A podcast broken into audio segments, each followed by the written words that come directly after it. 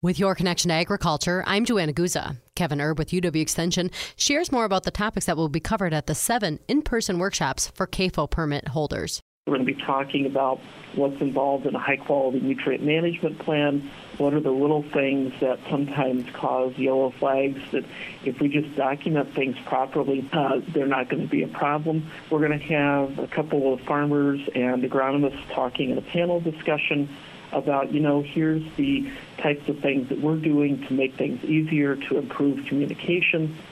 We're going to do a short series of presentations on some of the more technical engineering things, um, such as if you've got shallow bedrock in an area, how does that impact the siting and the design of manure storage?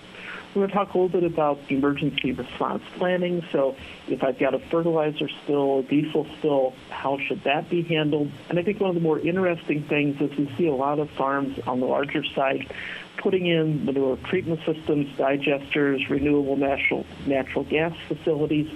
And we'll be talking about the permit requirements, the paperwork, and uh, what needs to be done first so that you don't have to delay the project to take care of something that was overlooked. Mm-hmm. At the same time, uh, each of the locations is going to have something a little bit different and more tailored to that site. So in northeast Wisconsin, we're going to be talking about some success stories where some of those conflicts between farms, larger and smaller, and neighbors have been successfully diffused.